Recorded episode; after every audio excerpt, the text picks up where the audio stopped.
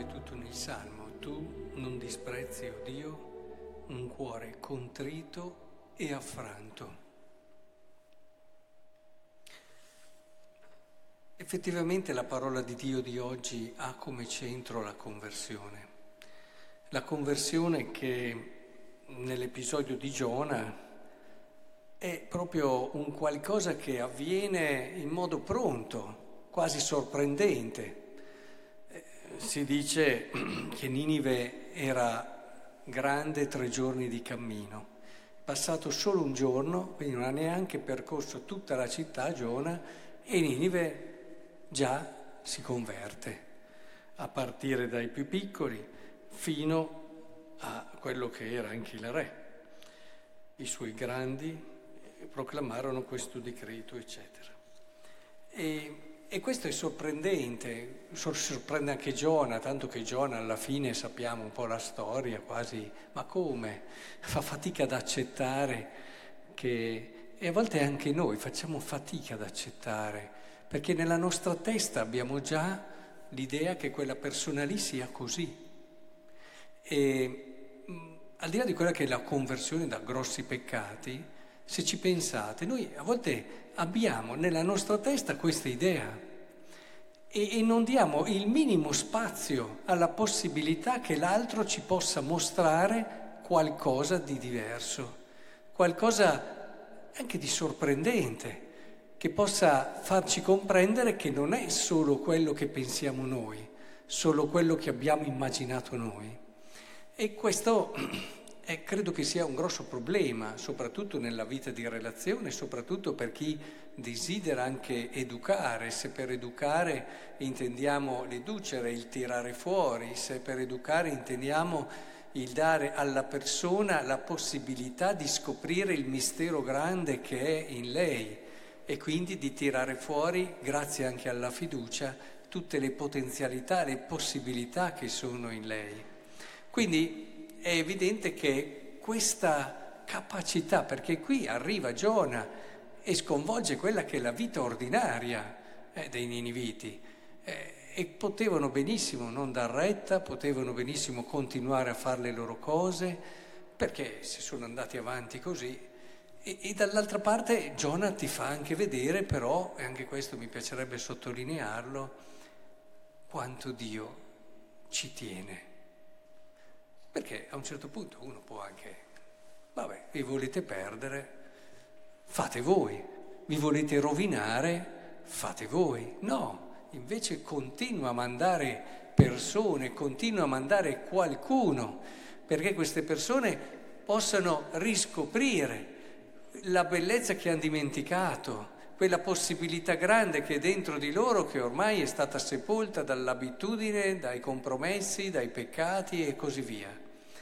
Quindi da una parte Dio che è instancabile e non si stancherà mai fino all'ultimo secondo della nostra vita per aiutarci a capire qual è il nostro vero bene e dall'altra parte la prontezza dei niniviti. Se quindi dopo rivediamo il Vangelo, il problema era proprio questo, era proprio questo, cioè queste persone hanno molto di più di Giona, ha molto più di Salomone, eppure non c'entra e non è, non fa la differenza quello che hai di là, ma è la tua disposizione.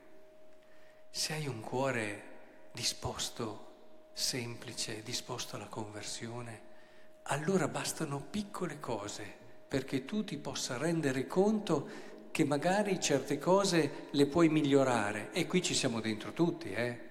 Cioè non pensiamo che sia rivolto a que- anzi a volte nella mia esperienza ho visto più predisposizione alla conversione a chi magari era almeno sulla carta più lontano di quelli che ormai avevano una loro struttura anche religiosa, spirituale, moralistica, che alla fine era quella e diventava per loro il loro riferimento, tanto che alla fine si dimenticano del Signore, perché rimangono solo le opere che fanno, i riti che fanno, le preghiere che fanno, le opere di carità che fanno e si dimenticano del Signore. Il problema è quello lì. E, e sono queste che danno loro sicurezza e quindi non cambiano di una virgola tutto quello che hanno sempre fatto e che sempre faranno, ahimè. Ecco, il Signore può darci tanti, tanti segni, che possono essere un Giona, un Salomone, che possono essere anche qualcosa di ancora più grande, ma se non c'è la disponibilità, se noi non ritroviamo quel, e ne abbiamo parlato già dall'inizio della Quaresima, quel bisogno profondo che abbiamo di convertirci, che ci fa sentire gli ultimi fra tutti, capite che non serve a molto, non serve a tanto. E certo qui l'Eucaristia è un aiuto enorme. Poi nella nostra giornata ce ne sono tantissimi altri. Dall'Eucaristia non si dovrebbe mai uscire come si è entrati proprio perché qui abbiamo la fonte, la sorgente più grande, più vera di ogni conversione.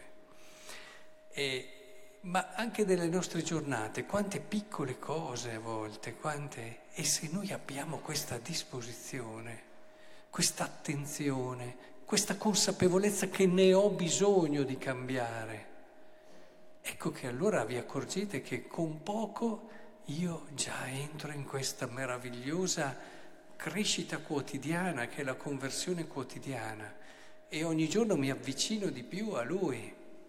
Quindi credo che al Signore non, non guardi tanto e non dobbiamo farlo neanche noi, quanto dobbiamo convertirci, cioè che punto siamo.